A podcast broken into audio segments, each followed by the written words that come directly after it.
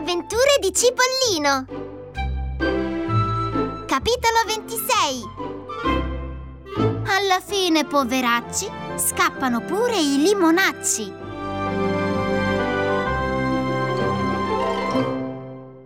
Una mattina il limonaccio che portava a Cipollino la zuppa di pane e acqua, dopo aver deposto per terra la ciotola, si assicurò che la porta della cella fosse ben chiusa e che nessuno potesse ascoltare e alla fine bisbigliò. Tuo padre sta male, è molto ammalato. Bada bene di non dire a nessuno che te l'ho fatto sapere. Potrai perdere il posto e ha una famiglia da mantenere. Cipollino non rifiatò. Evidentemente non bastava la divisa a fare un limonaccio. Il carceriere, in fondo, era solo un padre di famiglia che non aveva trovato un mestiere migliore per mantenere i suoi figli. Più tardi i prigionieri uscirono in cortile per la passeggiata e cominciarono come al solito a girare in tondo in tondo, mentre un limonaccio segnava il passo battendo il tamburo. Un, due, un, due. Un Pensava Cipollino. il ragno postino è scomparso senza dar notizie di sé. Sono passati dieci giorni dalla sua partenza e ormai è certo che non ritornerà più. Non ha consegnato il messaggio, altrimenti la talpa sarebbe già arrivata. Un, due, il babbo è malato e non c'è da pensare a farlo fuggire. Come trasportarlo? Come curarlo? Chissà per quanto tempo ci toccherebbe vivere alla macchia senza medici e senza medicine. Caro Cipollino, lascia ogni speranza e rassegnati a passare il resto della tua vita in prigione. Quel giorno la passeggiata sembrava anche più triste del solito. I detenuti, nelle loro divise a strisce bianche e nere, camminavano con le spalle curve e nessuno tentava nemmeno di attaccare col vicino, sottovoce, le solite conversazioni. Come per accompagnare la tristezza generale, cominciò anche a piovere. Ma i prigionieri non potevano mettersi al riparo perché la passeggiata si doveva fare con qualunque tempo. A un tratto Cipollino si sentì chiamare per nome da una ben nota voce nasale. La talpa!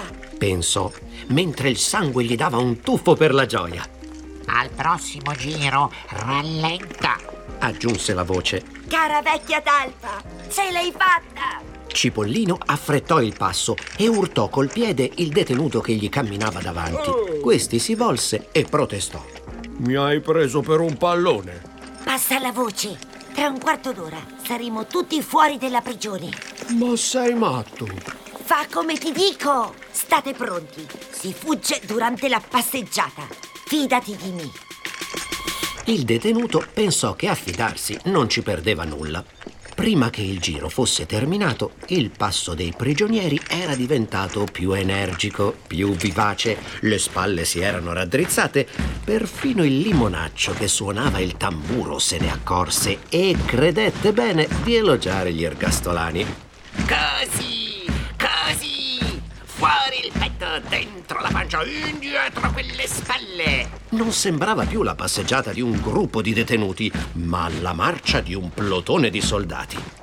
Quando Cipollino giunse al punto in cui aveva udito la voce della talpa, rallentò. La galleria è pronta. L'imboccatura si trova un passo a sinistra dei tuoi piedi. Non hai che da saltare e la terra sprofonderà perché ne abbiamo lasciata solo una crosta sottilissima. Cominceremo il prossimo giro. La talpa disse ancora qualcosa, ma Cipollino era già passato oltre. Urtò di nuovo col piede il detenuto che gli camminava davanti e bisbigliò. Al prossimo giro, quando ti urto col piede, gettati un passo a sinistra e salta battendo forte per terra. Il prigioniero avrebbe voluto fare delle domande, ma in quel momento il limonaccio che suonava il tamburo guardava proprio dalla sua parte. Mm, Bisognava fare qualcosa per distrarlo. Subito un prigioniero gridò. Ai! Che cosa succede? Strepitò il limonaccio voltandosi di scatto. Mi hanno pestato un callo. Mentre il limonaccio scrutava minacciosamente la fila per cercare il colpevole, Alle sue spalle Cipollino diede il segnale. Il detenuto balzò fuori dalla fila, picchiò i piedi in terra e sprofondò. Rimase un'apertura abbastanza larga perché ci potesse passare un uomo e Cipollino fece correre la voce. Ad ogni giro fuggirà un prigioniero, quello che io urterò col piede. E così fu.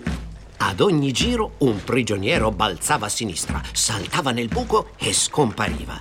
Per prevenire il pericolo che il limonaccio se ne accorgesse, dall'altra parte c'era sempre qualcuno che strillava forte forte. Ai! Ai! Che succede? Tuonava il limonaccio. Mi hanno pestato un callo! Questa mattina non fate altro che darvi pedate. State più attenti. Dopo cinque o sei giri, il limonaccio cominciò a sentirsi piuttosto inquieto. Mmm, strano. Giurerei che la fila si è accorciata. Per convincersi che la sua impressione era sbagliata, cominciò a contare i prigionieri. Ma siccome questi giravano in tondo, gli capitò di non ricordarsi da quale aveva cominciato a contare e li contò due volte. Così il conto non tornava perché il totale era aumentato. Infine decise di non contarli più per non confondersi le idee. Guardò la fila, si fregò gli occhi. I prigionieri si erano ridotti alla metà. Cipollino non aveva cessato tutto il tempo di pensare a suo padre. Ogni volta che un prigioniero davanti a lui saltava a sinistra e si infilava nella galleria, gli si stringeva il cuore. Oh, se fosse il mio babbo. Ma Cipollone era chiuso nella sua cella e non c'era da pensare a liberarlo. Cipollino decise in cuor suo che avrebbe fatto fuggire tutti i prigionieri e lui sarebbe rimasto con il padre. Non voleva la libertà se non poteva goderne anche il vecchio cipollone. Ecco, ora non restavano che 15 prigionieri. 10, 9, 8, 7. Il limonaccio sbalordito continuava meccanicamente a suonare il tamburo. Hmm, qui il diavolo ci ha messo la coda. A ogni giro me ne scompare uno. Che devo fare? Hmm, mancano ancora sette minuti a finire la passeggiata. Il regolamento è regolamento. E se prima della passeggiata sono scomparsi tutti... Ecco, ora ne restano solo sei. Ma che dico? Ne restano solo cinque. Cipollino aveva la morte nel cuore. Provò a chiamare la talpa, ma non ottenne risposta. Avrebbe voluto salutarla, dirle perché non poteva fuggire. In quel momento il limonaccio, finalmente deciso a porre termine all'incantesimo che gli aveva fatto sparire sotto il naso tutti i prigionieri, gridò. Alte! Restavano quattro prigionieri e Cipollino. Si fermarono sull'attenti e si guardarono in faccia. Via, presto! Prima che Limonaccio dia l'allarme. I prigionieri non se lo fecero ridire. Uno dopo l'altro si tuffarono nella galleria. Cipollino non si muoveva, ma ad un tratto si sentì afferrare per le gambe. I suoi compagni avevano indovinato il suo pensiero e senza tanti complimenti lo tirarono giù nella galleria. Non fare lo stupido! Fuori di prigione potrei essere più utile al tuo babbo che dentro. Però facciamo presto. Qui c'è tanta luce che non vorrei prendermi un'insolazione. Vecchia talpa, non possiamo fuggire. Il mio babbo è malato e chiuso nella sua cella. La talpa si grattò la testa. Ho visto dov'è la sua cella. Ho studiato molto bene la pianta del carcere che mi hai mandata. Ma faremo in tempo? Avresti dovuto avvisarmi prima. Lanciò un richiamo e in meno che non si dica un centinaio di talpe si radunarono zampettando davanti a Cipollino. Dobbiamo scavare un'altra piccola galleria. Questione di un quarto d'ora. Le talpe non stettero nemmeno a pensarci e si lanciarono nella direzione indicata. In pochi minuti la cella di Cipollone fu raggiunta. Cipollino vi balzò dentro per primo. Il suo babbo era là, sdraiato sul tavolaccio e delirava. fecero appena in tempo a farlo scendere nella galleria, mentre nelle celle irrompevano le guardie che stavano facendo il giro del carcere per cercare i prigionieri, non riuscendo a spiegarsi la loro scomparsa.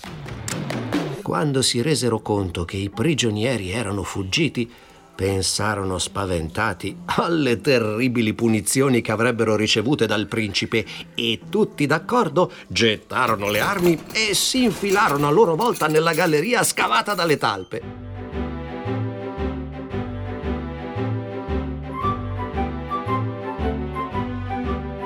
Come dite?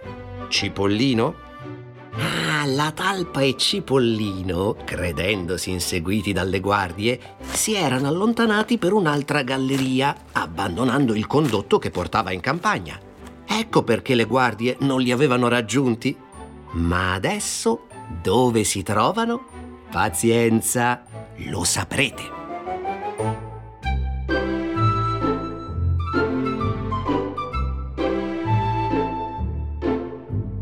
Vi sono piaciute le avventure di Cipollino?